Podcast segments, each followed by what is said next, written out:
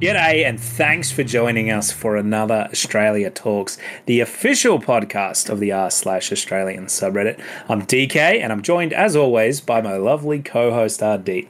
Today is Tuesday, the 21st of November, and our topics this week are what the hell happened to HMAS Toowoomba in international waters off the coast of Japan, and infrastructure projects that have been axed every state and territory has had some infrastructure project axed. It could be good news or bad news, depending on how you look at it.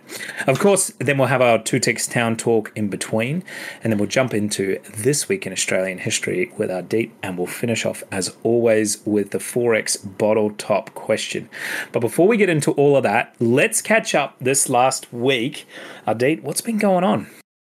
G'day, DK. Hope you're travelling well. Uh, this week, well, actually, a bit of an update. Last uh, week, I mentioned uh, whether or not I expected to have extra activity in the dreaming.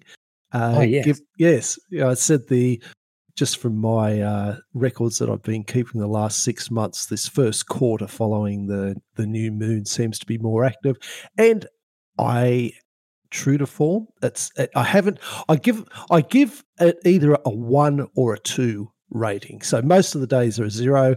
If I have sort of, if I or whether I've had a few sort of dreams of of note, then I'll give it a one.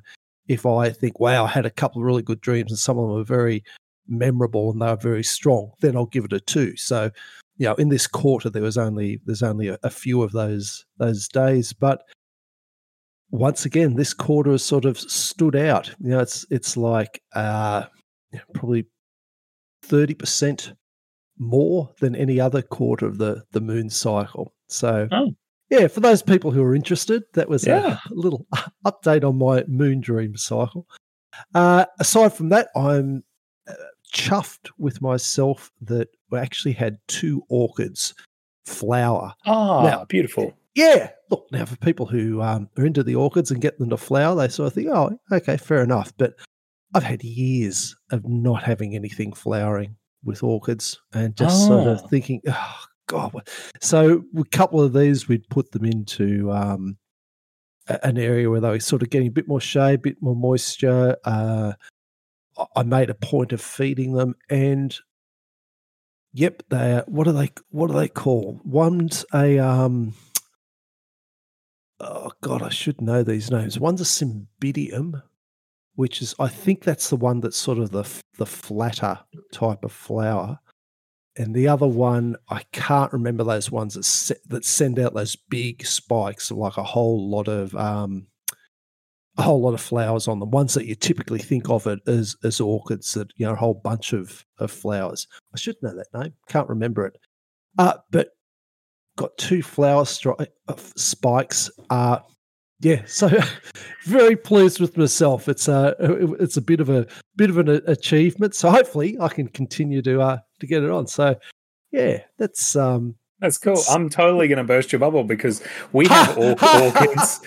we have orchids, and we seem to be able to get it to bloom pretty consistently. And, and again, I can't take any credit for it. Uh, it was uh, uh, my grandparents purchased uh, this lovely little orchid for my wife right. Uh, after the birth of our third child. Instead of getting her flowers, they bought her an orchid because they know that's oh. her favorite flower. Because my wife has impeccable taste.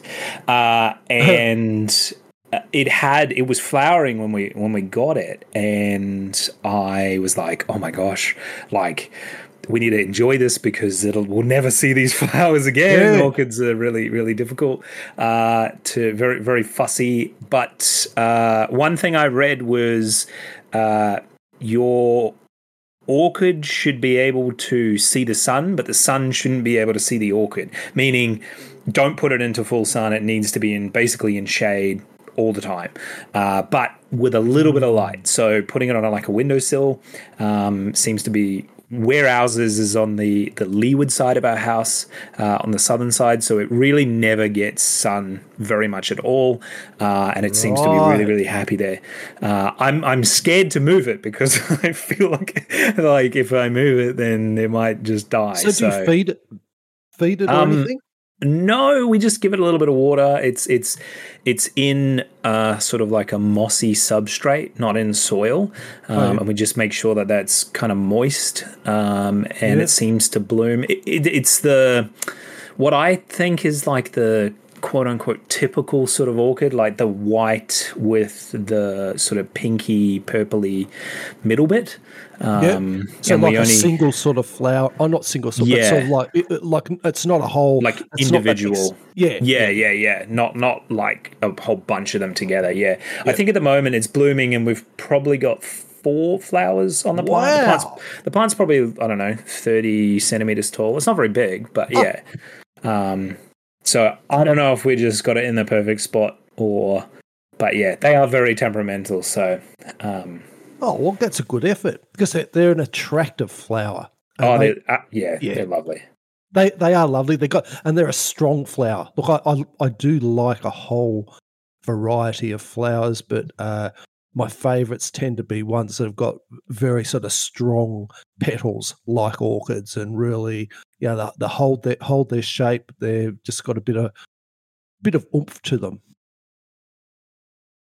No, I agree. yeah. Dainty little flowers are a bit, I don't know. Look, they have Um, their, their place. I mean, I, I, I think of sort of the the Westringias we've got that uh, their flowers are fairly delicate, and we've got these other things, fan flowers on the um, the, the side wall of the um, uh, the dam, and they're like they're smaller flowers, and there's some of the tea tree. Actually, even the t- the tea tree flowers are small, but they've got a they've got a uh, a sort of strength to them as as well. So mm.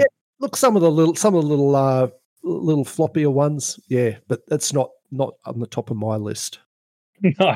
Now, I've had something really weird happen to me today, actually, and uh, I, so I promised. It's it's raining here today. Hallelujah! Thank goodness.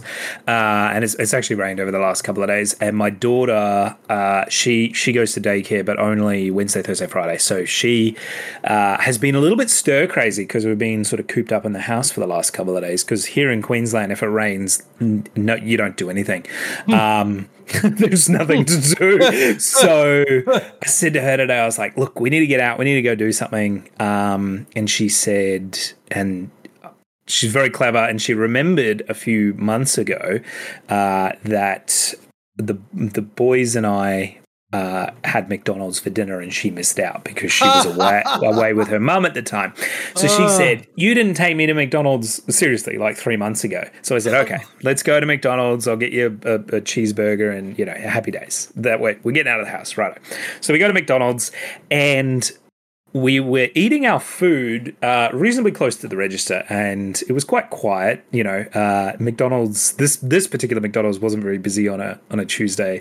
Uh, it was fairly early for lunch as well. It was about eleven o'clock, um, and this older gentleman walked in, and he, I don't think, had ever been to a McDonald's Huh.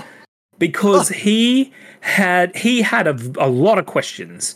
Uh, he was probably in his fifties, I would guess, uh, but he had a lot of questions about the burgers and like Wow, he'd never. old. Yeah, never been to a McDonald's. He didn't know. He didn't even know what a Big Mac was, and he was asking questions and all sorts of things. And it occurred to me that I feel like that's weird because it's almost like you know who doesn't know what McDonald's is? Like, where did this man come from? I had so many questions, uh, but I'm not that person. I didn't ask him and be like, "Did you just walk out of the bush or something?" Um, he was dressed reasonably well, and he had an English accent, but yeah, he Wow. just never had McDonald's before. You weren't tempted even just to uh, I did. sort I, of drop a slight hint that that might be what you were thinking. I was sort of looking at him and, you know, not staring, but I was looking and the the because his back was to me uh, while he was ordering, but the the um. I don't know what to call them. The the employee at the register. I was going to say the the waitress, but that's not quite right. Uh, She kept making eye contact with me and had a bit of a smile on her face. So obviously, this was not something that they've ever had to, to do either. So it was just a, it was a bit of a weird interaction uh, for my Tuesday morning. Um, That is a bit Like- odd. It is a bit odd. Even still, you know, my kids know what what those sorts of things are. Just to find someone out in the wild that didn't had never been to McDonald's is a bit unusual. Hmm. Now, s- speaking of unusual things, uh, what the hell happened to HMAS Toowoomba? Uh, really simply put, Australian naval personnel have sustained minor injuries after they were subjected to a sonar pulse from a Chinese warship. So HMAS Toowoomba has been operating in international waters off the coast of Japan in support of the United Nations mission to enforce sanctions against North Korea when the incident occurred last Tuesday. Naval divers were working to clear fishing nets from the Australian frigate's propellers when a Chinese warship operated started operating its hull-mounted sonar. According to Defence Minister Richard Marles, the Australian frigate provided multiple warnings to vessels in the area that diving operations were underway. He said, despite acknowledging Toowoomba's communications, the naval vessel approached at a closer range. Soon after, it was detected operating its hull mounted sonar in a manner that posed a risk to the safety of the Australian divers who were forced to exit the water. We know that the People's Liberation Army Navy is aware of the dangers of active sonar to humans, as they have formally issued similar warnings when they have had divers in the water during port visits in Australia. So basically, they know what they were doing. Hmm. A spokesman for the Chinese Chinese military has said that Australia has made, and I quote, a reckless and irresponsible accusation over the incident. Warships and submarines and other naval platforms use sonar for two main reasons. The first is to safely navigate deep waters and avoid obstacles. This is mostly for submarines. Uh, and of course, anti submarine warfare as well. Sonar, what is it? What the hell is sonar and how does it hurt people? uh, so, it's two types of sonar there's active sonar and passive sonar. Passive sonar really is very basic, it just uses a, a hydrophone, which is literally an underwater microphone, uh, and it, you just listen. You listen for signs of nearby ships and submarines, uh, and as because it's passive in that way, it doesn't reveal your location or anything like this. So this is used by submarines a lot, as well as by warships a lot, uh, and you're basically just just listening out for for noises in the ocean. Active sonar, though, is what most people think of when they think of sonar. This is the uh, the ping uh, that you hear in movies and TV shows. So the active sonar is used to determine relevant pos- positions of submerged objects by emitting a sound that travels through the water, reflects off that object, and bounces back to a receiver bit like how radar works. Sound signals are not continuously uh, emitted, rather, there's short bursts or pings uh, during operation. And they can detect an underwater threat and then use that information to help triangulate its position. Naval ships and submarines don't always use an active sonar, though uh, an active sonar sends a pulse of sound that gets reflected back like I said, like the movies. So it is something you, it's not always on. It's something you have to specifically tune, set it, listen, and send off the actual sound. Now, active sonar, unlike passive sonar, is not silent. It is very loud. Of course it is by by the action of sending the pulse of sound out. So generally speaking, it's beyond deafening. It's about 300 decibels underwater. So, to give you an example of, of how loud this is, a typical lawnmower that you'd hear, you know, when you're a bit hungover on a Saturday morning cursing the neighbors, uh, they're between, a lawnmower's between about 80 to 90 decibels. Um, of course, electric ones are significantly lower than that, but we're talking about, you know, petrol petrol powered lawnmower.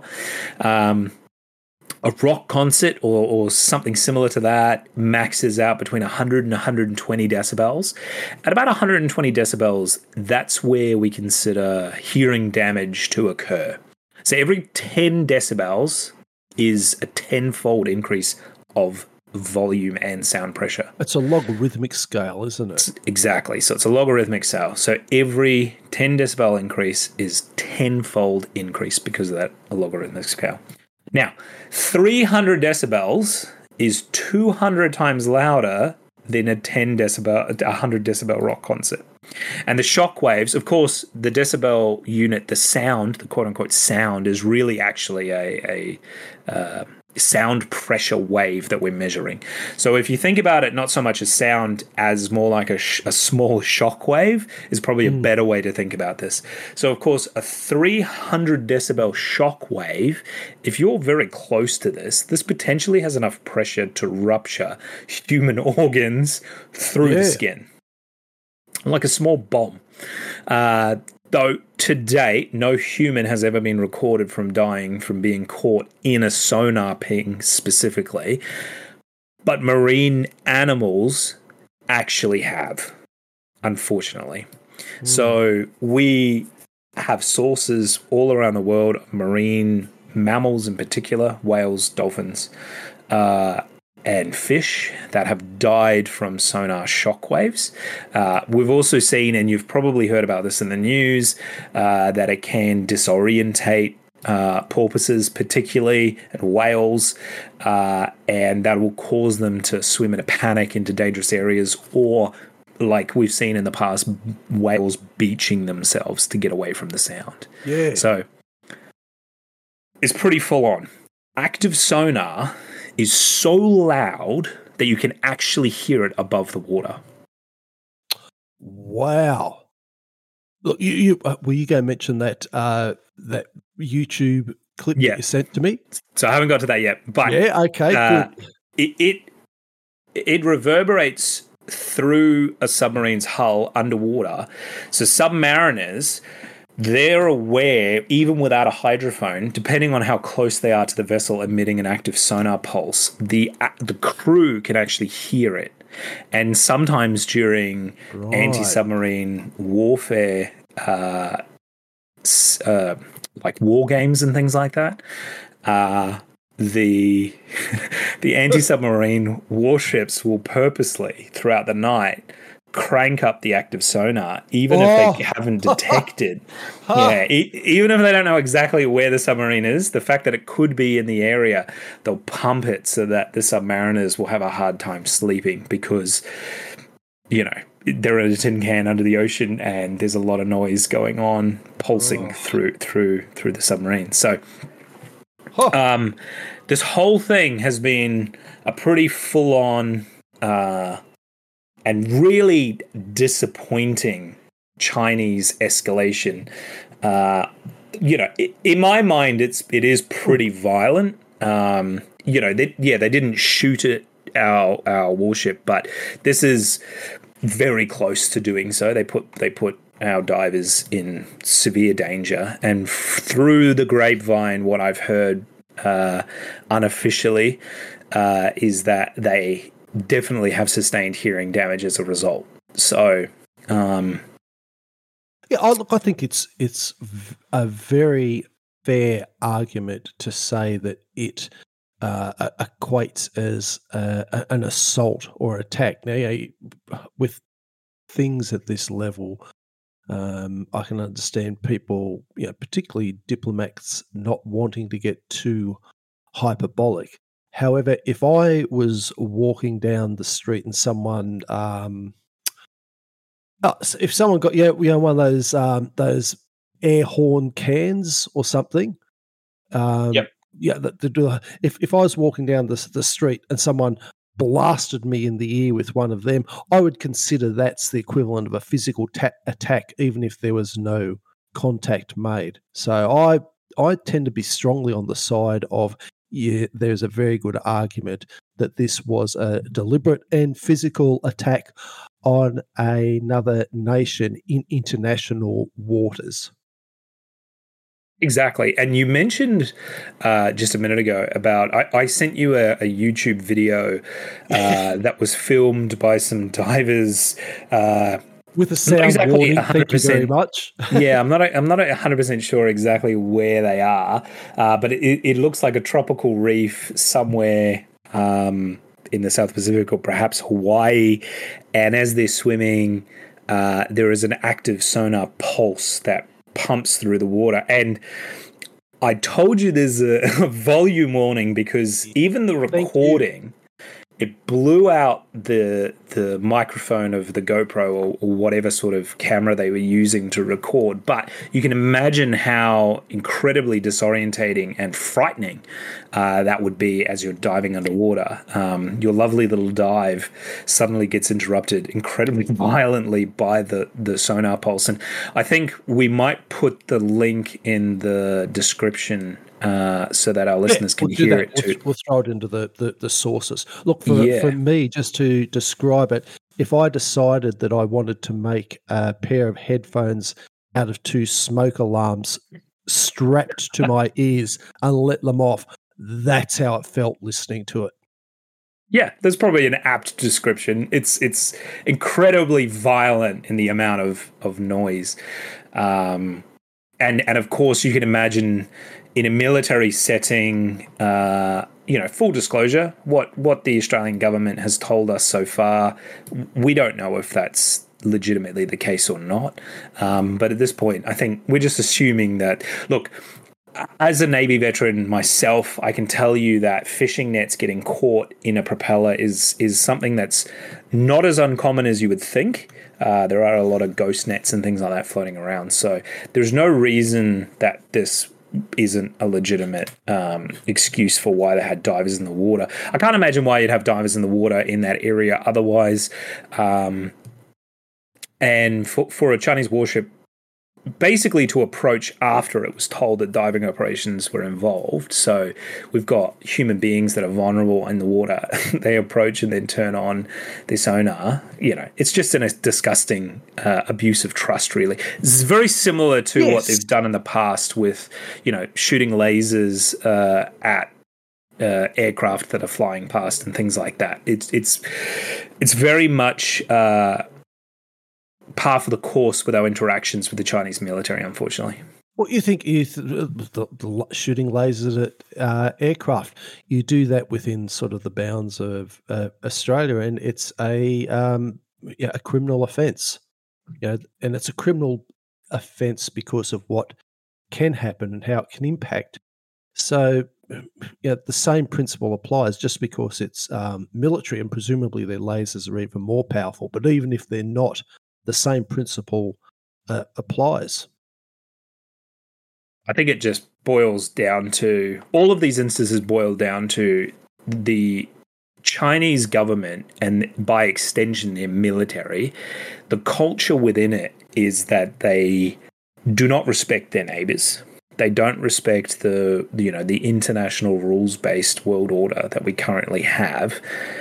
And what concerns me is they seem to be escalating or these sorts of occurrences are becoming more common. Um, and that is a worrying trend.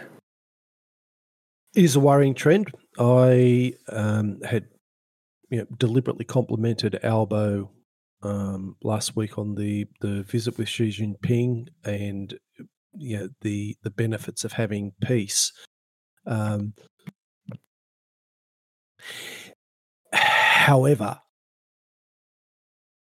actions like this speak louder than than words, and you do sort of wonder uh, what's going on behind the because obviously we're not going to get told the truth. I mean, we're not going to get told the truth by the Chinese Communist Party. We're not going to get told the truth by the Australian government. There's there's a certain amount that you know, comes out and can be inferred by experts, etc.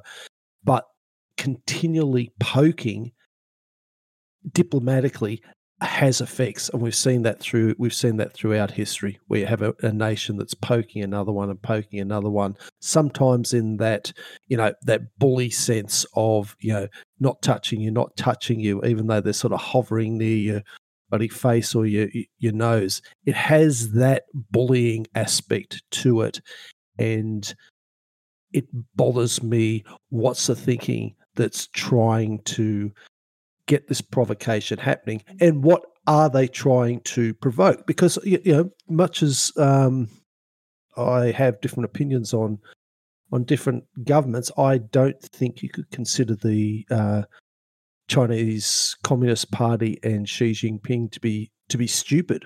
You know, they've they've certainly uh, very strategic. Um, uh, what's the uh, what's what's the warfare um, description that there was two Chinese generals at the start of the um, this century had released about basically warfare across economic and technical. Oh God, what's that name? It's not unconditional warfare.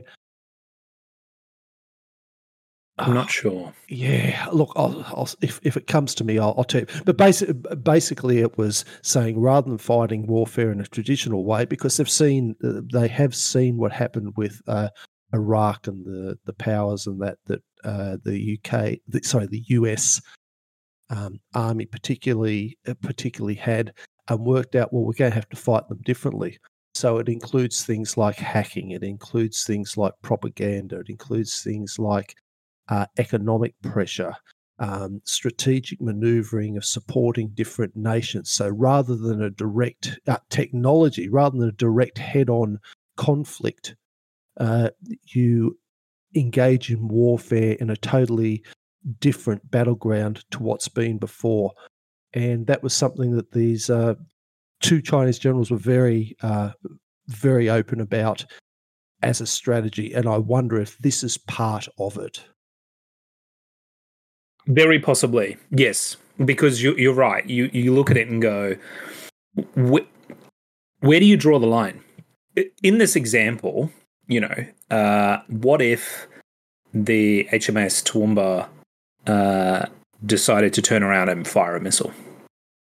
Um, yes, and or launch a torpedo or something like that. You know, there is a point where, uh, and a user um, in a different sub actually mentioned to me the example of uh, Russian fighter jet during unrestri- unrestricted warfare is the, um, the the term that I'm putting there. And look, God, we're going to have a lot of bloody sources in there, but I might put that. I might just put the Wikipedia link into there. It was two Air Force senior colonels. Um, yeah, sorry to interrupt, but it was bugging me what, I, what it was. Uh, sorry, another so sub.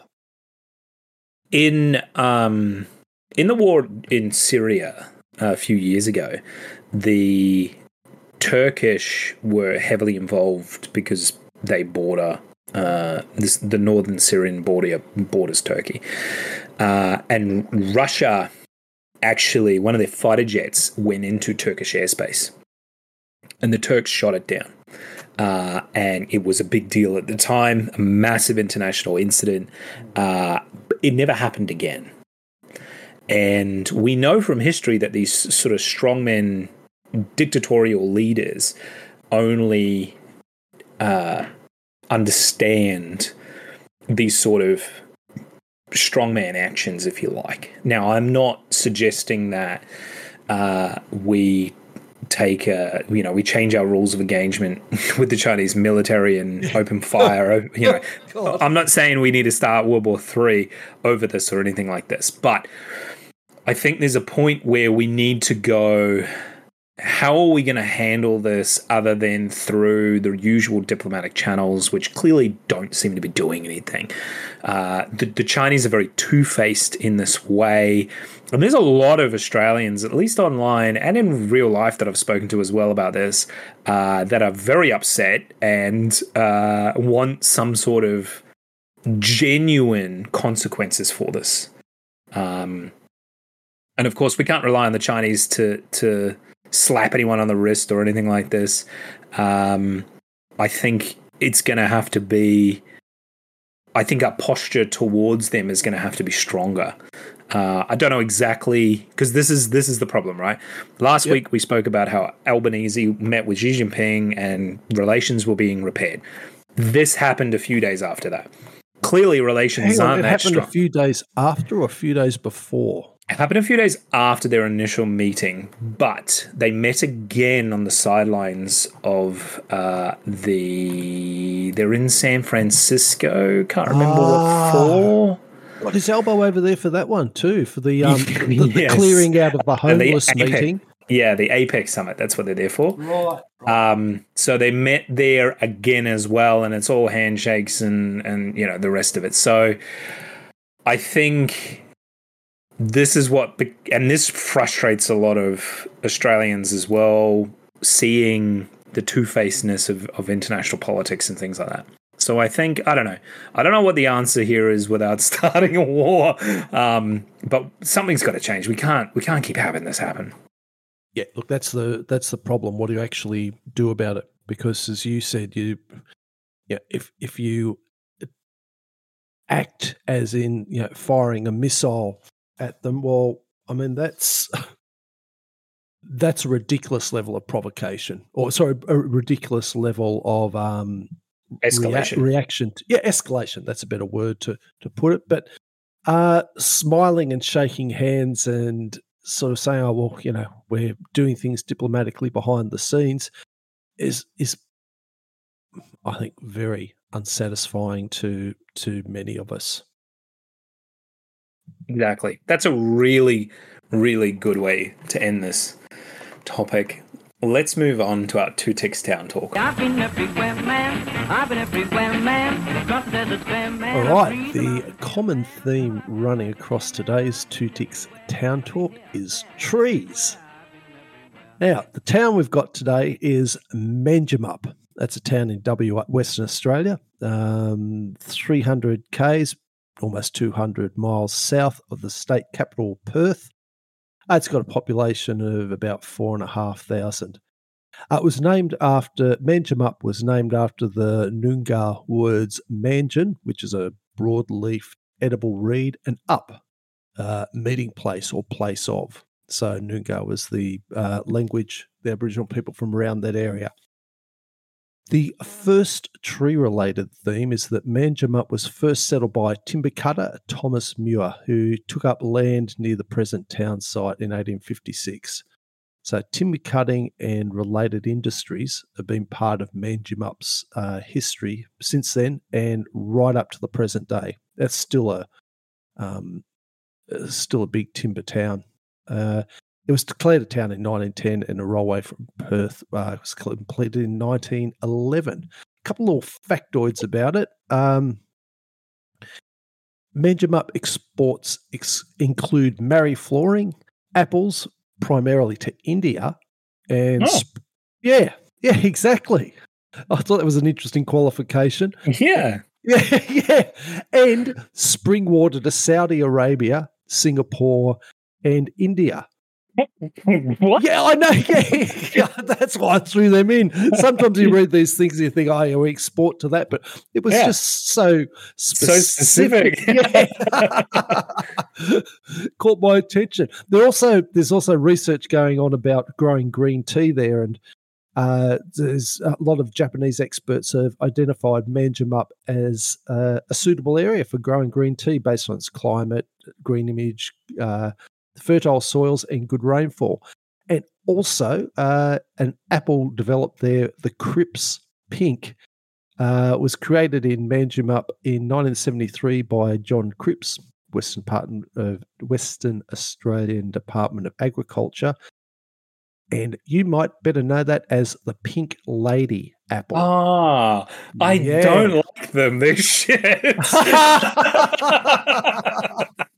Ah, I was thinking, I was like, oh, is that? I've never, I don't think I've ever had one of those. Yeah, no, I don't.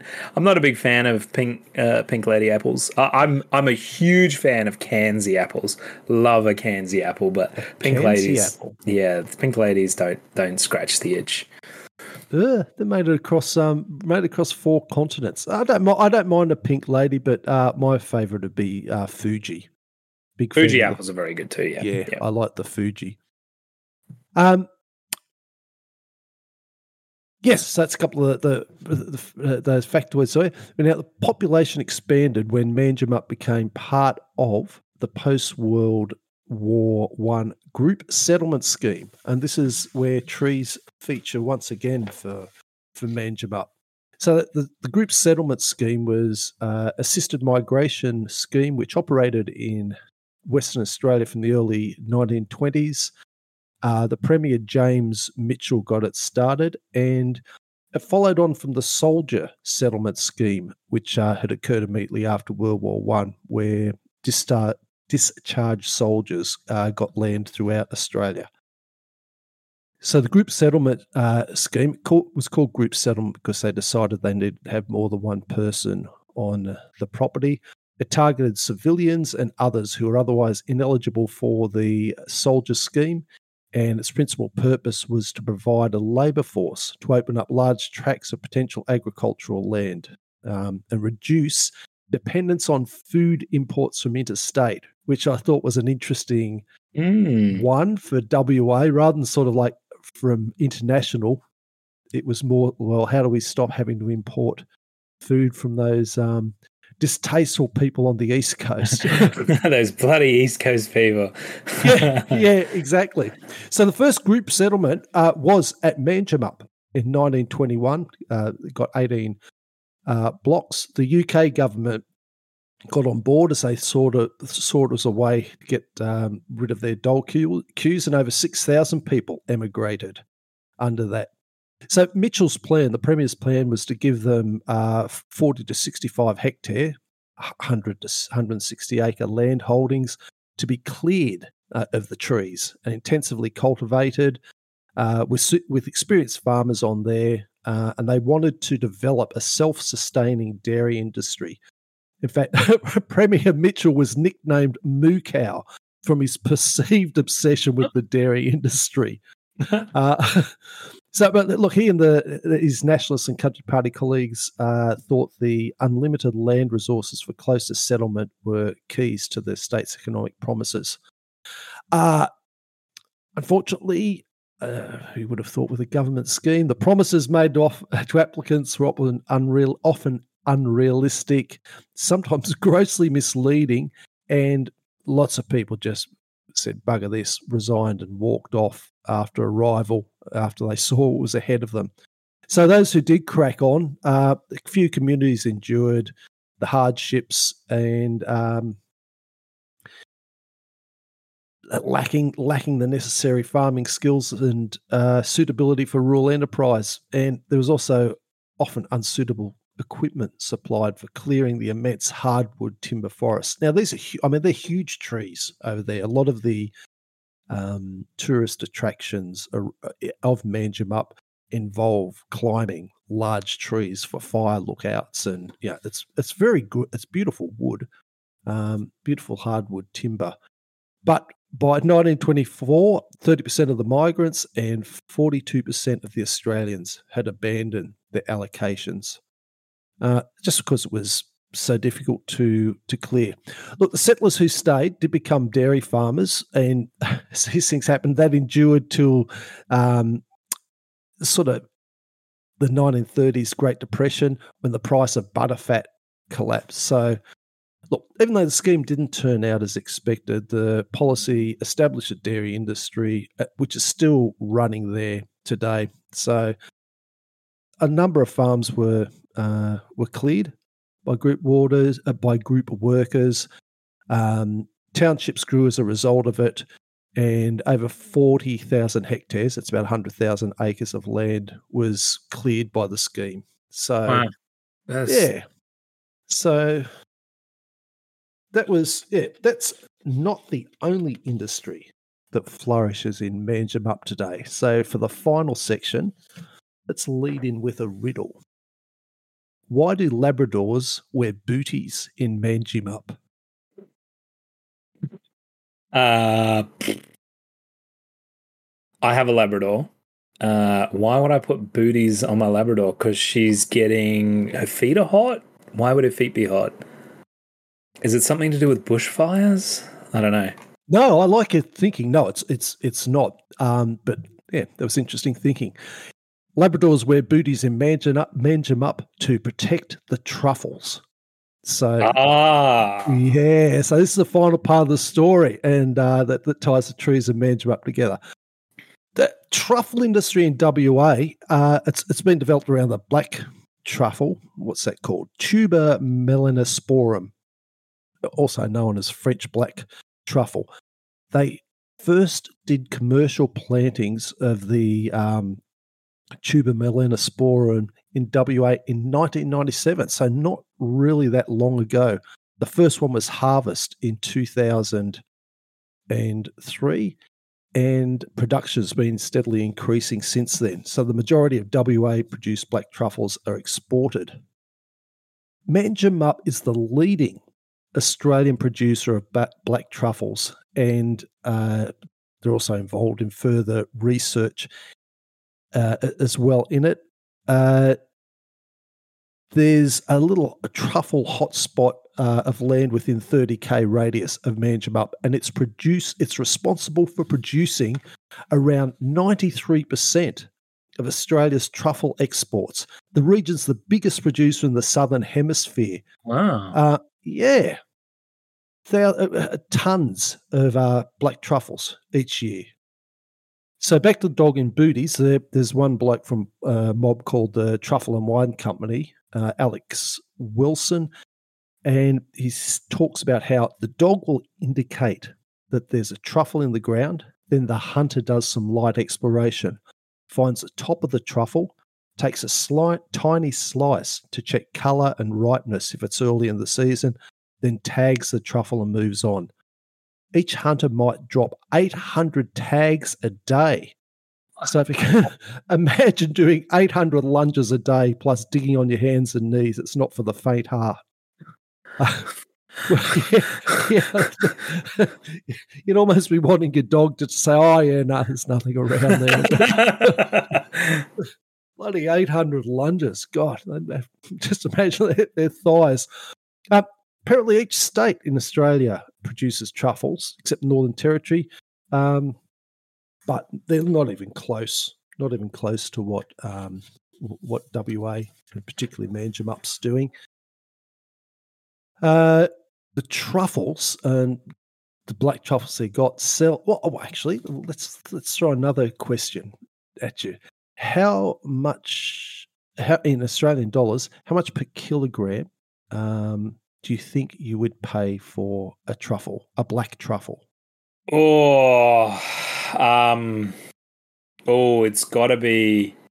I do like black truffles, but they are mm. quite quite expensive. Though now that I think about it, though, I feel like truffle oil is like everywhere these days. So yep. maybe they're not as as expensive as I think. I don't know. I'm gonna say. Oh, I think a kilo of truffles has got to be hundreds of dollars, surely. I don't know, say two hundred dollars a kilo. I don't uh, know. Let's throw that onto a logarithmic sta- scale. Two and a half thousand bucks a kilogram that are getting for these black truffles. So two and a half thousand bucks a kilogram oh, is a, shit. yeah, exactly. so no wonder they call it black gold. No wonder they're oh bloody happy with it. uh, eight hundred lunges. I'd yeah, I'd do yep. eight hundred lunges for that sort of price. I cannot believe that. Holy moly. I know, it's an enormous one. So they get so well that black truffle that's the the second most uh, expensive in the world. The, there's one called the Alba White truffles. Uh, it's foraged in Europe, but I haven't been able to farm it um, over here. Uh, so the dogs have got the booties on to ensure that there's no contact between the dog and the prized fungus. So, as this bloke said, if you if they get a toenail through the truffle, it tends to devalue it, and also keeping the dog's paws off the truffles enables them to receive halal certification. Oh, right, that makes sense. Actually, yeah, yeah. yeah. Um, now back to the, the trees. The, the, the wine companies Wilson said uh, reason why the cultivator black truffles are so prolific in the regions the native karri trees, and he said that they produce a, a beautiful, rich karri loam, which has great organic material. It's low on clay and sand, clay and sand, uh, and also the climate they've got there. It's very sort of Mediterranean, and they're not on the coast, so they don't get the whole the uh, salt spray or harsh uh, winds. So it can take five to seven years for truffle crops to appear. Um, not fast turnaround, but they the output increases each year, which is also part of the reason that the output from Manjimup is increasing. Wow. So yeah, so look to have just on the a little finish off a little bit on the the technicals. So to have truffles, you have to have trees. Uh, truffles are the fungal fruiting body of a specialized uh, fungus known as myco- mycorrhiza. mycorrhiza.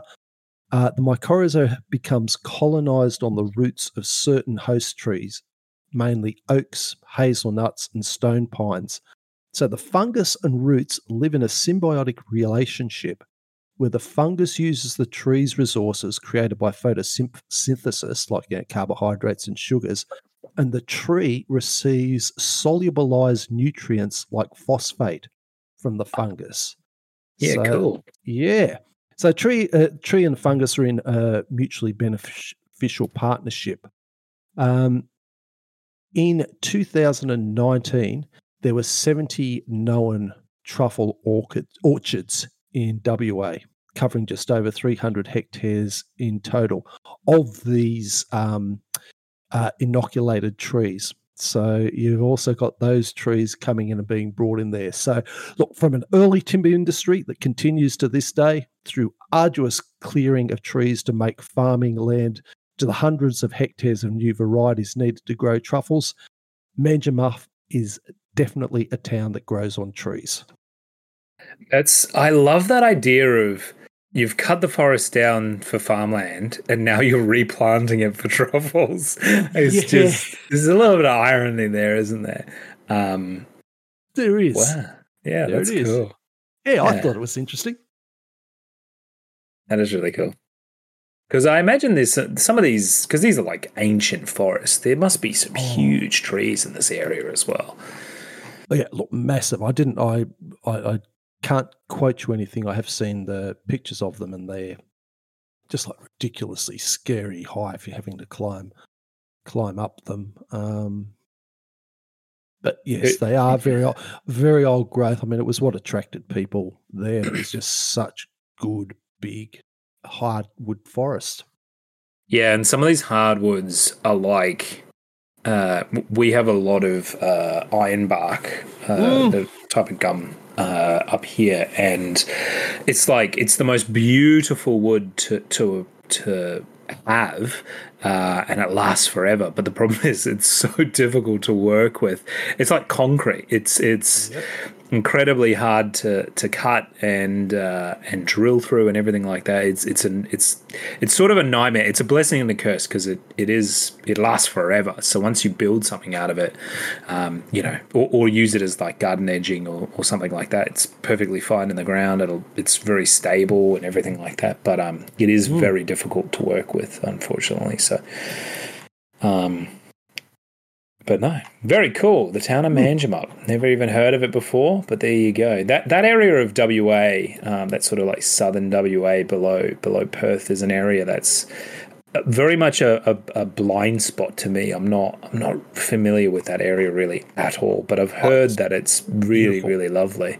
Yeah, Yeah, I've only been there once, but yeah, It's got that, as you said, that Mediterranean sort of climate. I'm, I'm actually surprised it's not more populated. Um, probably everyone from that area is telling me to shut up because they don't want to be bombard- bombarded with with um, with new people moving into the area. It's their nice.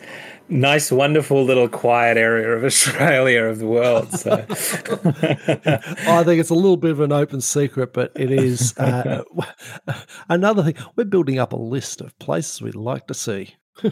Yes, I'm gonna. I'm just gonna have to quit everything. Yeah. buy a caravan. I'm just gonna have to start driving around and go go uh, go all around Australia uh, to see all these wonderful places that we talk about. So Yeah, yeah. Get Now- the juices flowing. let's move on to wonderful places that we sometimes talk about. There's a, there's 50 uh, infrastructure projects have been axed all over the country uh, as the Australian government is going to slash 50 high risk infrastructure projects across the country with $7 billion in savings put towards other nation building projects. Honestly, reading this, uh, I do feel like I'm in an episode of Utopia. Uh, Ah, yeah. because there's just very much had the vibes. Uh, for our international listeners that don't know, there's a satirical uh, TV show uh, called Utopia about a government department that does nation building projects, and basically it's it's a satire of bureaucracy, and it, is very good. Um, where were we? The infrastructure minister Catherine Catherine King has said uh, that they're axing commuter car commuter car parks, highway upgrades, and fast rail projects. They're going to have their funding slashed. On the chopping block is the Geelong Fast Rail, the Sydney to Newcastle, Newcastle Faster Rail upgrade, the Truro bypass, and the New England High, Highway project uh, are among those 50 projects that will no, no longer receive money from the Commonwealth. So I think I want to stress this here. The These projects that are being cut, as much as we're saying their, their funding is being cut, it doesn't necessarily mean that these projects won't go ahead. It's that the com- so how funding works in Australia is generally that you'll have a local government, a state government, and a federal government or Commonwealth government component of the funding of those particular infrastructure projects. Uh, these are this is the Commonwealth government cutting the funding for these projects. So the local and state governments may proceed with these projects at a at a lower level, or perhaps they'll raise money in other in other ways. So. Uh, the government has also taken to axe, unfortunately, commuter car parks in Queensland and New South Wales, which were criticised in an Auditor General report labelled as pork barrelling by Labor. Hmm. Pork barrelling, that's a callback to uh, a couple of episodes ago. Yeah. The, the minister has flagged a number of the former coalition government's plans that were undeliverable due to cost blowouts and lack of clear benefits. She said the review painted, and I quote, a sad and frankly sorry picture regarding the health of the infrastructure investment pipeline. She said the former coalition government had engaged in, and again, I quote, economic vandalism, end quote, by announcing projects that it knew it could not deliver. The shadow infrastructure minister Brett uh, Bridget McKenzie said had said that she completely rejected King's characterization, adding that the minister and her response to the review had been hyper partisan. To be fair, though, to to uh, shadow infrastructure minister Bridget McKenzie. Of course, she's going to say that. There's nothing else she could say. Um, exactly. uh, 17 projects totaling 3.5 billion across New South Wales will be axed, while 12 projects costing 2.6 billion in Victoria, 9 costing 230 million in Queensland will face the chop. So that's the vast majority. But the three biggest were the New South Wales uh, Great Western Highway upgrade, which is Katoomba to Lithgow. That was about $2 billion of Commonwealth funding. Uh, Katoomba. Yeah. What did I say? You said Katoomba. Oh, did I? um, I added, a, I added an A in there. Uh, Queensland Sunshine Coast Mooloolah River interchange upgrade that was 160 million. I do hope this continues to go ahead because that area is a nightmare with traffic, especially in the morning, and that's going to hurt me personally. Uh, the WA's Pinjarra heavy deluge deviation system was 200 million. Unfortunately, the state budget for this was 50 million. So I don't think that project's going to go ahead at all. Um, and as I said, these amounts are the Commonwealth funding allocation, not the not the project's total value. So both the Sunshine Coast Mooloolah River interchange and the New South Wales Great Western Highway upgrade are probably still going to go ahead. They may be scaled down or or, or revised in some ways. Um, Minister King said that the government had undertaken considered consultation with the states and territories about these cuts. Through jurisdictions did not always disagree. They had created a list of projects that the Commonwealth would partner on, and there should be no surprises to any of the state leaders. I feel like this was her hedging her bets to say, you can't say that we didn't do it because we t- we talked to you about it. Um, yeah. You can't have a jab at the government. She did say that every state Every single state is getting a fair share of the infrastructure pipeline.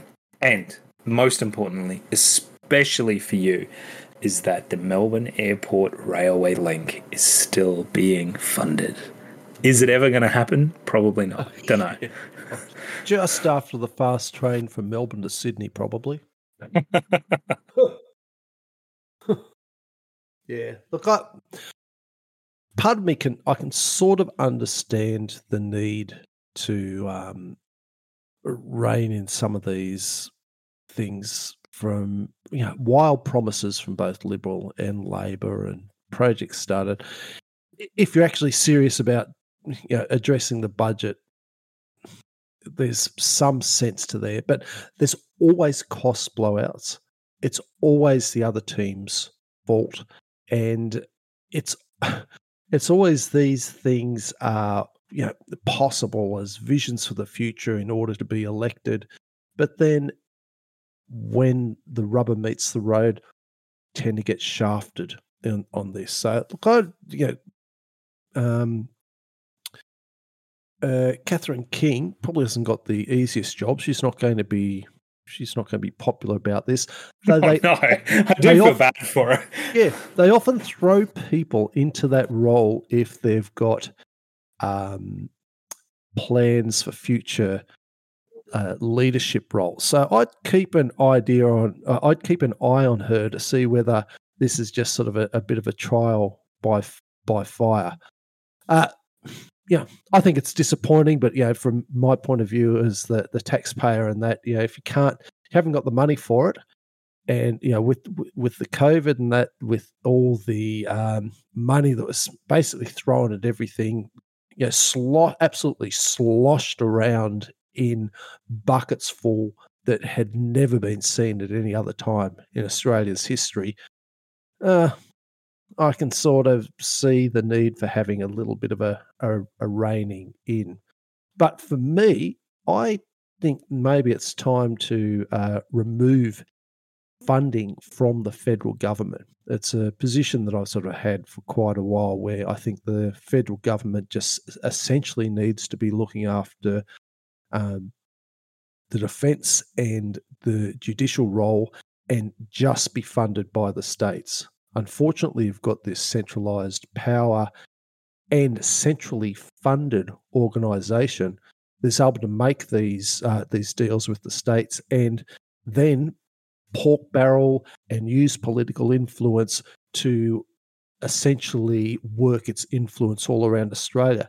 Now, if the role was reversed and federal government depended on the kindness of the, the states, I think it would be a very different matter in things like this. States would have to compete on their, their own. There'd have to be a good reason to go to a, a, a place. So instead of uh, all this you know, bloody rubbery figures and shifting money across uh, all these states and everyone sort of getting their, their little taste of it, uh, I'd like to see that sort of decentralization. That's sort of as a side issue and a bit of a bit of a political ideological thing from mine, but I, I, think this is another good argument for removing them.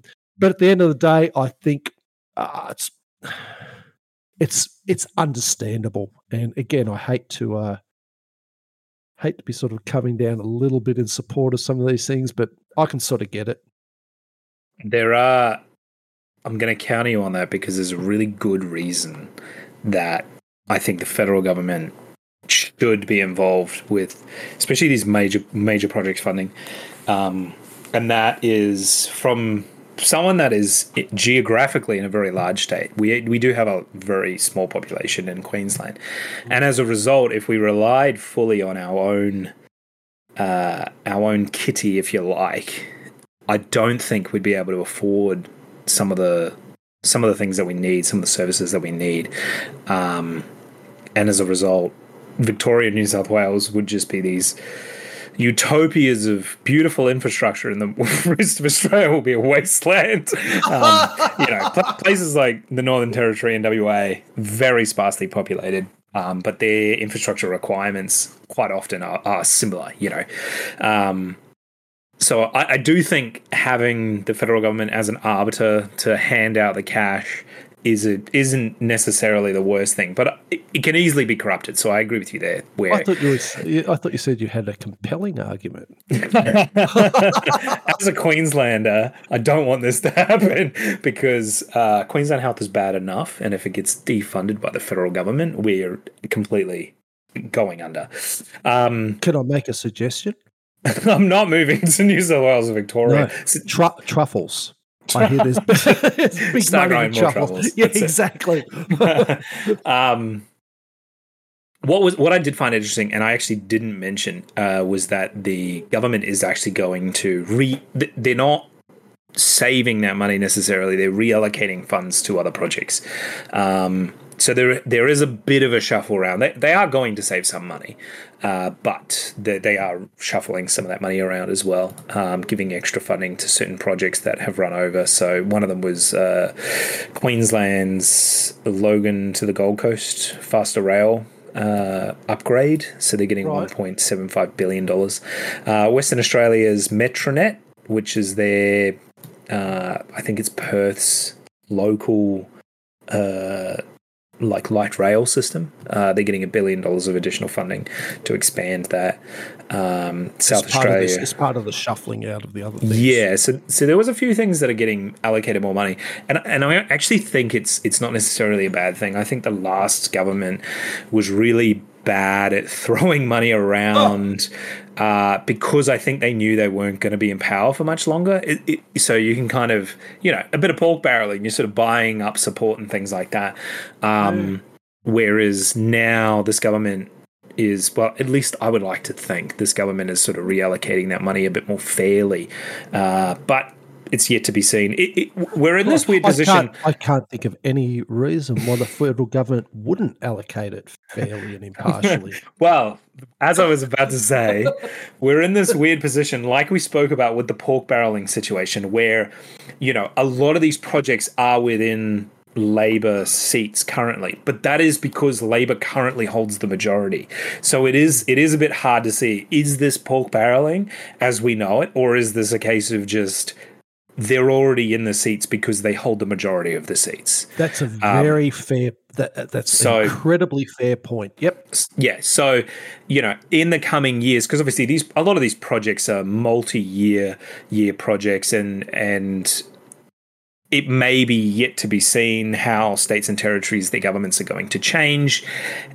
Are we gonna is there gonna be more of a clear pork barreling uh you know in the future? We don't know. We yet to be seen. I'm not saying they're not doing that now. I'm not really supporting this federal government too much even though it sounds like i am.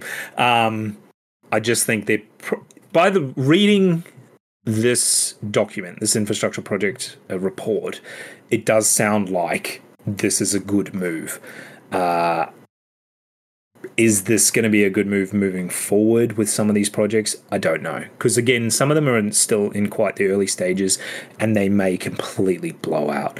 One thing that did surprise me though was there was a lot of commuter car parks. Like, I think there was like 15 or something. Um, which just seems like a weird thing to spend millions of dollars on. A car park, by its very nature, doesn't sound like it should be very expensive. Uh, why the federal government was throwing so much money at them in very specific electorates does smell like pork barreling to me. It, it look it it, it does, um, and I think you know there's always the uh, the, the the government.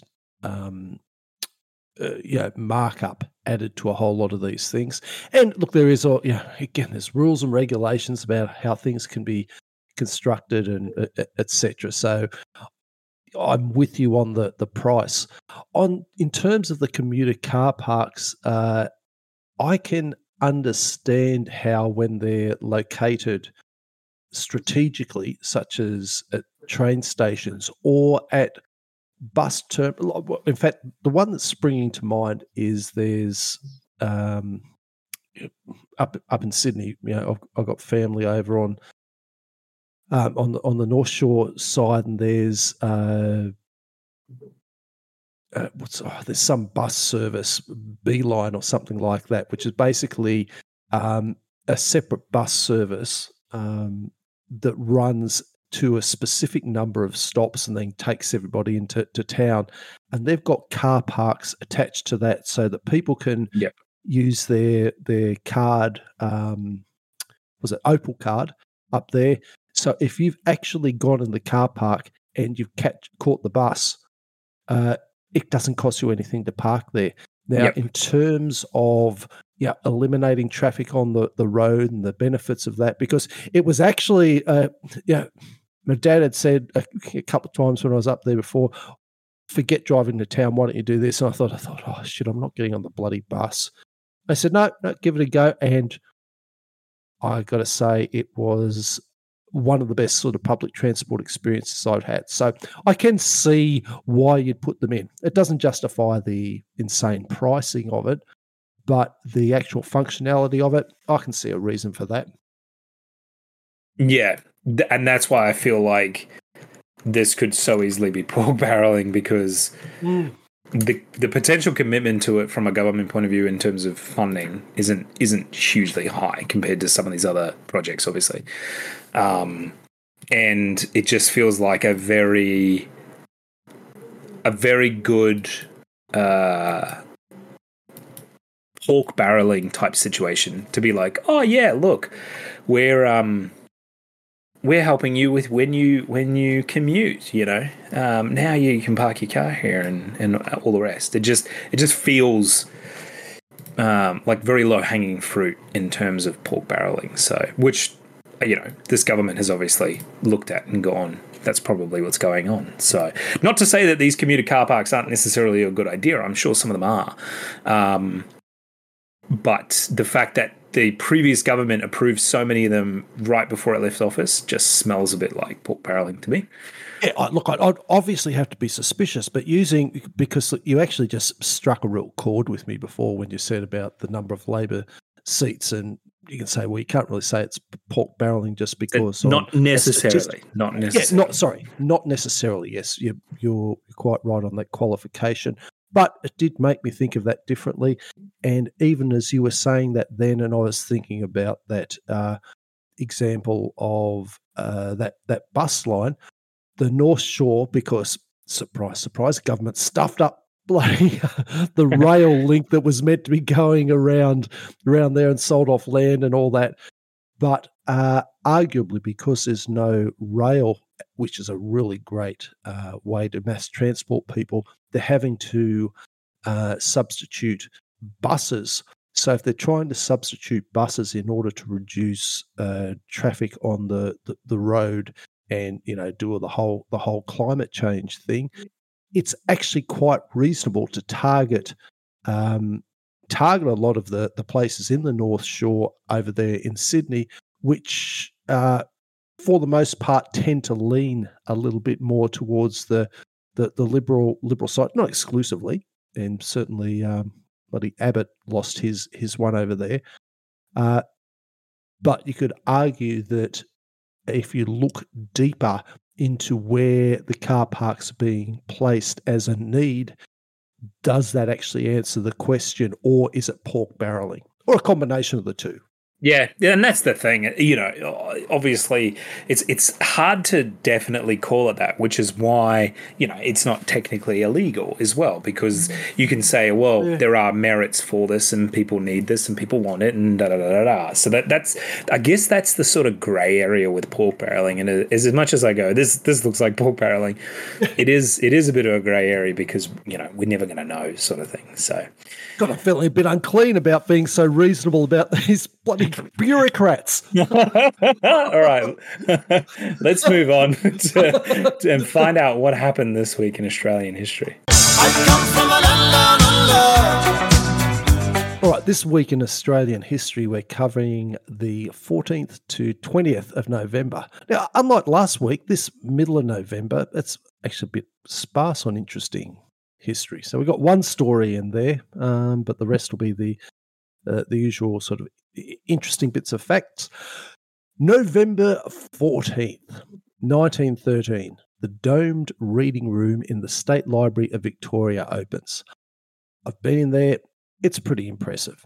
Um, you know, you make comments about uh, the grandiose things, but yeah, it it does look pretty good.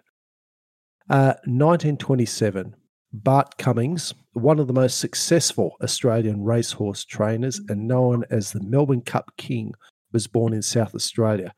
Cummings trained 12 Melbourne Cup winners from Wow. 1960. Yeah, Wow. exactly.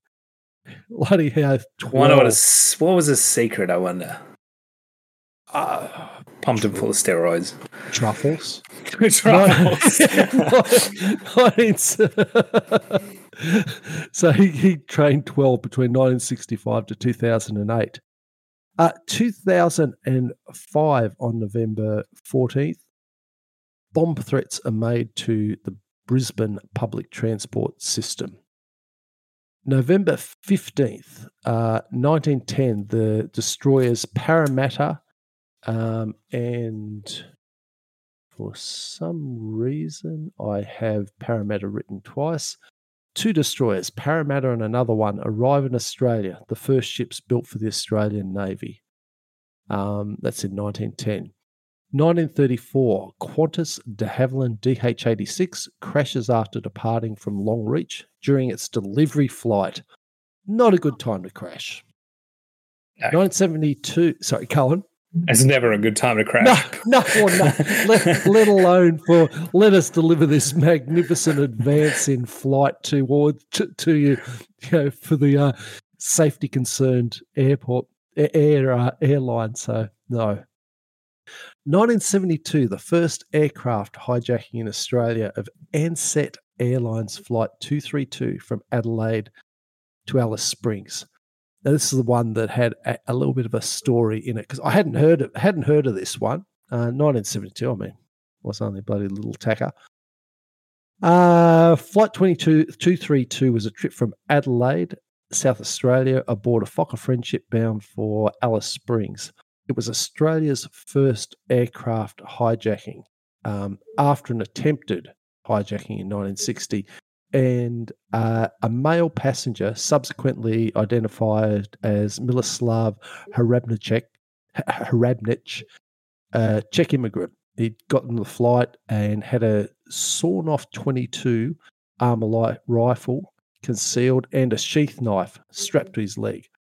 So, about a half an hour before they were about to uh, land, um, as the flight was making its descent into Alice Springs Airport, he emerged from the dunny, produced a gun, and said to the flight attendant named Kay Gorham, This is a hijack. Harabnich then forced his way into the cockpit. However, the captain informed Harabnik that he was unable to speak to him as he was too busy landing the plane. so, so get this. Well, listen, mate, I don't have time for this. exactly. So Harabnik was informed by uh, Gorham, the, the the flight attendant we named earlier, that he needed to be seated for landing, and he complied. and he complied. exactly. so when the plane landed, uh, police started negotiating with uh, the hijackers.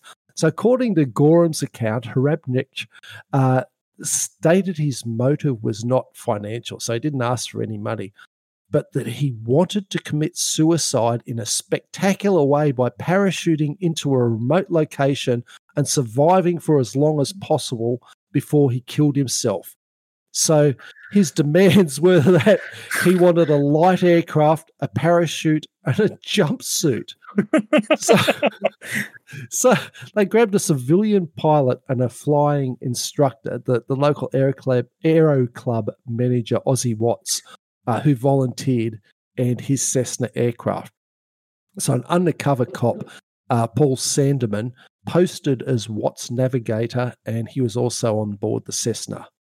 Now, according to the flight attendant Kay Gorham, Harabnich became suspicious upon seeing Sanderman and requested Gorham search Sanderman for weapons. So he said to the flight attendant, Go and search him for weapons. Gorham did so, but didn't inform the hijacker when she felt a small firearm that Sanderman had hidden.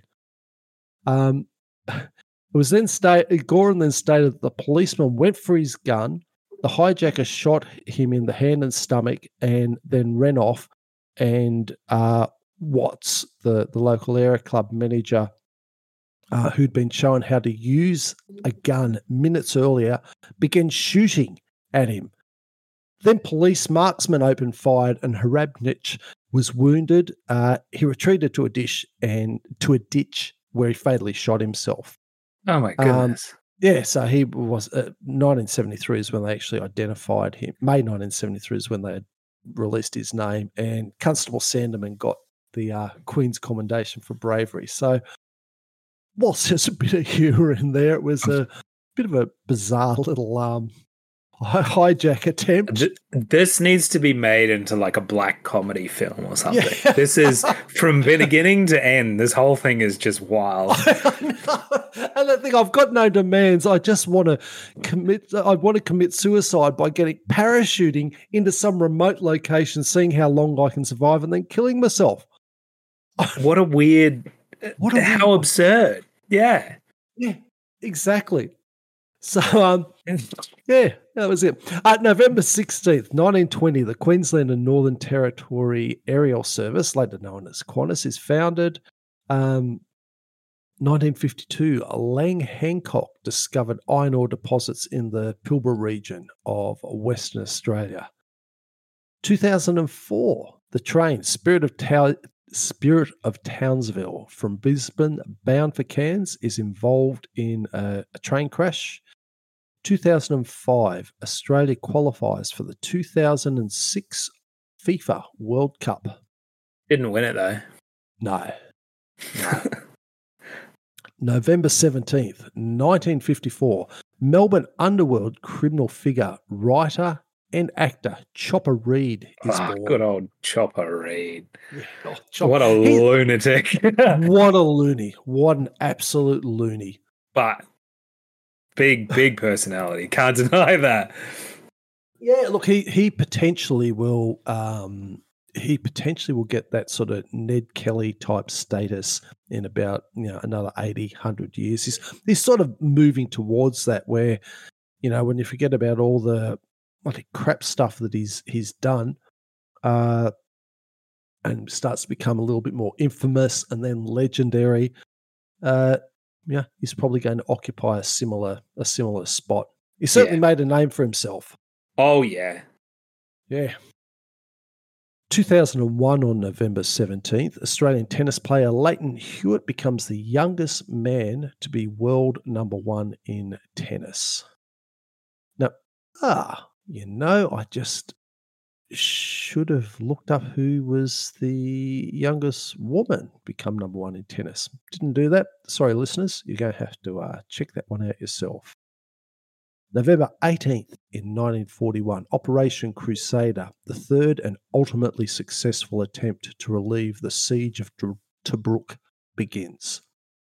2005, a Bali court finds Australian model Michelle Leslie guilty of possessing psychotropic drugs and sentences her to three months in prison. November 19, 1800, the first copper coins circulated in New South Wales. Now, I had a bit of difficulty finding out details of these copper coins. I couldn't couldn't locate it other than it being mentioned in this. Um, this was a, from a Wikipedia article, but when I was trying to find it, there was uh, in the early days of the colony there was Spanish coins. Uh, want to say Portuguese and another nationality that were accepted as currency within there until um, until Australia started minting some of its own, or until that until the New South Wales colony started minting its own coins. But I don't know whether those copper coins were from other countries or whether they were local. So I And in Queensland, there were a lot of people that used rum as currency, yeah yeah exactly. which still should. Still, yeah, still should. So they look, you're talking about Queensland and uh, how do you, how do you build the state in the absence of a you know a, a federal government, a rum based currency A rum based currency. I love it. I love it. put on the blockchain. Yeah. Uh, 1834, the first permanent European settlement on the north coast of Bass Strait is established at Portland. 1937, Hubert Opperman completes an epic bicycle side, bicycle side, bicycle ride from Fremantle, Western Australia. Well, actually, have have a bit of a guess. Where did he ride from? He took off from Fremantle in WA. Where do you reckon he rode to? Uh, from Fremantle. If you're asking me, you okay? I'm thinking it's probably Not- Perth, but if you're asking me, then it's yeah. it's definitely not Perth. He must have gone across Australia, so he probably it's probably uh, Brisbane, Sydney, or Melbourne. It's got to be one of the Yeah, capitals, right? Yeah, yeah, good good reasoning. So he went to, to Sydney. Oh, Oh, great. like, yeah, rode to Sydney in 1937 across all bike. those, you know, beautiful roads and everything. yeah, how- yeah. Guess how the long it took him? Yeah, across, yeah, shit, across the bloody Nullarbor. Oh, I don't know, months probably, surely. that, w- that would be my scheduling. 13 days, 10 hours, and 11 minutes. Holy shit, he was hauling ass. He was Bloody oath. pumping. Oh my oh goodness. Oh, no.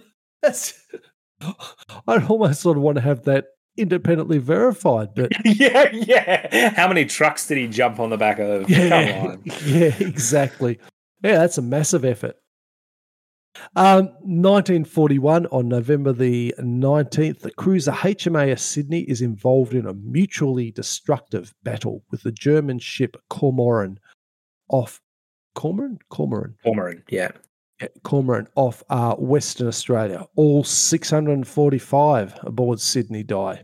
And they only found the wreck a few years ago, actually. It was a complete mystery. We never knew what. We actually didn't know what happened to the HMAS Sydney. Uh, How did you not know? Well, it was obviously presumed lost with all hands, but the, but the thing was is it because it it just disappeared. We didn't didn't know exactly what was going on, and, and all hands were lost, um, and we didn't know where it was. Obviously, it had sunk, uh, but we didn't know where whereabouts it was.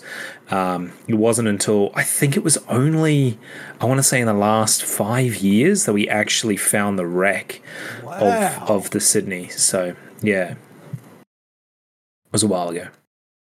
Wow, I, I, that's interesting. No, I, I said, how did they not know? Because I, th- I would have thought there might have been radio things saying, you know, we we've spotted someone we're engaging, or I suppose if wh- do, you happen to remember where they found it? Uh, it was so So uh, they said off obviously, Western Australia, but like, was it like yeah. way off the sh- the the um coast? So the problem with the whole thing, so we knew. Okay, when I say they didn't know what happened, it's initially they didn't know what happened because uh, the the ship. The, the two ships engaged each other and then they disengaged each other. And th- this whole thing has been kind of like shrouded in mystery and controversy because the Cormorant uh, was a mo- it was a military ship, but it was more like a like a um like a merchant ship disguised, uh, like we were talking last week about um, Oh, yeah. surface surface Yep. raiders. That that's Yep. sort of what it was. Um, the Sydney was uh, a cruiser, so it was a significantly large ship, massive, like powerful ship, um, a- and, had done awesome work in the Mediterranean and things like that during the start of the war. So the fact that the Sydney had engaged what seemingly was easy prey, and then they disengaged, and it just never it never returned home. Uh, and at that point, it was realized that it had sunk, and they found uh, they found like flotsam and, and stuff like that. I, I actually think they found uh, oh, what are they called? Uh, um, a Carley float, I think they're called. It's like an old school uh, life raft kind of thing. All right, I think yep, they yep. found a couple of them um, and things like that. So it was very obvious the ship had had been sunk, uh, but where she lay, they didn't know. Um, And it was in, uh, yeah, it was only a few years ago, like in the last. Oh shit! It's 2023, so it was probably 10 years ago now Yeah, yeah, yeah. um, uh, that they actually discovered it, and it was a big deal. Actually, I'm trying to think. I was in the military when they discovered it, so it must have been. I left in 2010, so it must have been yeah, Jesus, thir- more than 13 Oh, years ago. yeah, oh my god, um, that they found it, and it was yeah, it was off the coast, off off. Um, I think it was pretty close to to like the the Shark Bay area actually. Um, yeah. and uh, the cormorants down there as well. It, uh, but I don't know if they actually know exactly how the battle went. Um, because I- again, my my inexperienced uh, layperson is uh, assessment is probably poorly for both of them. yeah, yeah. Um, I do think there was some of the uh, some of the cormorant crew. I'm pretty sure survived. That's how we know what sort of did Ah, happen. Well, but I think the problem is is that that's really the only source because all the uh, all the Australian sailors died. So we don't know exactly. You know, we're only going off what the other guys had said. So Yeah. until we found the wreck, it was kind of like a big deal. But I don't know if the wreck itself actually told us much more than we already knew. So this is one of those Ah, things that I right. should Yep. actually like look into a bit more. Um, but yeah, it's a big deal. so Actually, bloody interesting facts, isn't there? and the uh, pe- there are pieces of the HMAS Sydney in Sydney Harbour uh, that the fleet salutes as it passes. So Yeah. yeah, Huh, so it's a bit. It, it is a. It is like a, a big deal in the Royal Australian Navy. Well, six hundred and forty-five people is a lot to lose. Yeah, and we're very fortunate that our our navy hasn't lost many ships with all hands uh, at all, really. And I think actually, now that I think about it, I think this is the only one that we've lost with all hands like this. So it is a big deal. 1996, on November 19th, uh, US President Bill Clinton makes a visit to Australia in which he addresses both houses of parliament. Uh, 1996, renowned prick Martin Bryant is sentenced to 35 consecutive sentences of life imprisonment plus 1,035 years without parole for the Port Arthur massacre. I, I like how I'm sorry I shouldn't laugh because this is terrible but I do like that they've specifically said 1035 years without parole as if it was ever going to happen oh just a thousand more years you know I can I can get there yeah, look, it did it did amuse me that number. I can't say I'm losing any real uh, sympathy there. Uh, and finally, November twentieth, two thousand and two, Australian Prime Minister John Howard said that Australia would begin withdrawing its 150 commandos from Afghanistan later in the month. Um, that went well yeah. Arguments about we should have been there in the first place, but anyway, I suppose started the process. So yeah, uh, and that rounds out our this week in Australian history, and it was a little bit longer than what I expected for something that didn't I thought wasn't going to be uh, that jam packed. So much longer that I think after that I could do with a beer and a trivia question. Yep, I'm pretty thirsty actually.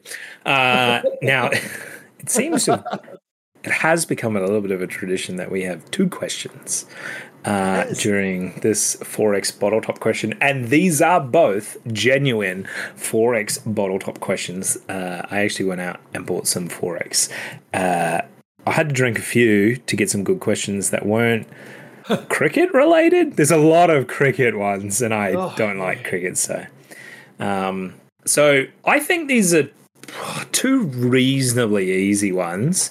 Uh, one I'm sure you'll definitely get basically straight off the bat. Uh, the second one I'm not Speaking sure. cricket. Yep. well, I mean, we haven't mentioned that the Cricket World Cup was recently on, and Australia actually won and beat India, but neither of us really give a shit. So um, we won the World Cup. Make some smart ass comment that, of course, I knew about that and throw some statistics. I didn't even know it was a thing. India is very upset about it, and Australians, quite frankly, could take it or leave it. We don't really care, which is definitely adds insult to injury. Um, anyway, which Australian state was the first to grant women the right to vote? Oh, which Australia? Like, I, I'm tempted to go back to to history with um, Victoria being all you know self righteous about these these things, and as we've pointed out a couple of times, how South Australia has just gazumped them so many times. Yeah, in fact, you know what? I could go uh, South Australia. Yes, it was South Australia. yeah. It was South Australia. As oh. as we know, South Australia is genuinely the most progressive state in Australia. as much as as you said, Victorians like to think they are, but they're not. Um, it's South Australians are like Victorians, but they're actually nice people. um, now, between what years was Bob Hawke Prime Minister of Australia? The legendary Bob Hawke. Oh, God, I should be able to remember this because I was alive and voting then. uh, Bob Hawke. Wow. Uh, this is sort of stretching my memory. Let's see. Porky 80. I think 84 might have been when he got in. 85, I think, was the start of Australia's despicable slide into the surveillance state with the attempted introduction of the Australia card. Um, and what do you have? A couple of terms. I'm going to say 84 to 89. You are so freaking close. Oh, what was it? It is 1983 Ooh. to 1991. Oh. Oh, yeah, close, but no cigar. You're, yeah, but it's so close. um, I'll give you that. We'll let you have that because Paul Keating. Uh, well, I mean, he basically gave it to Paul Keating, if I'm honest, uh, in 1991, and then yeah. Keating lost to to Howard who was in office until Kevin 07 took it from him. And um, the, the, funny thing is, Keating was never bitter about that.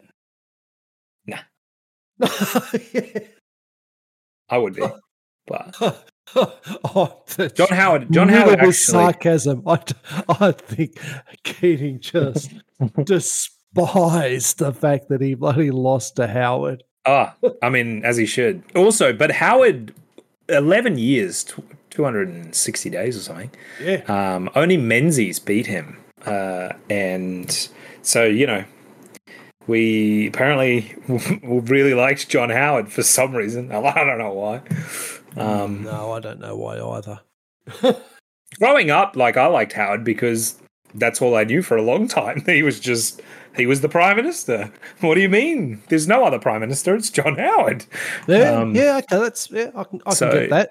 Yeah, as a kid, I kind of liked it because I, I, didn't know any different. You know, now that I'm older, I'm like, bloody hell, what was going on? Too much lead in the water or something? I don't know. anyway, it was it was the leaded petrol. That's what did it. That's um, right. Well, oh God, maybe it was. anyway, thank you so much for joining us for another Australia Talks, the official podcast of the r slash Australian subreddit. If you have any feedback or suggestions for topics, please get in touch with us on the r slash Australian subreddit or email us at Australian subreddit at proton.me. We'd also be grateful if you could subscribe, give us an honest review, as this helps us out immensely. Otherwise, join us next week for another episode of Australia Talks. And remember, at r slash Australian, we are Australian. Thanks for listening and tell your mum I love her. See you, DK. See ya.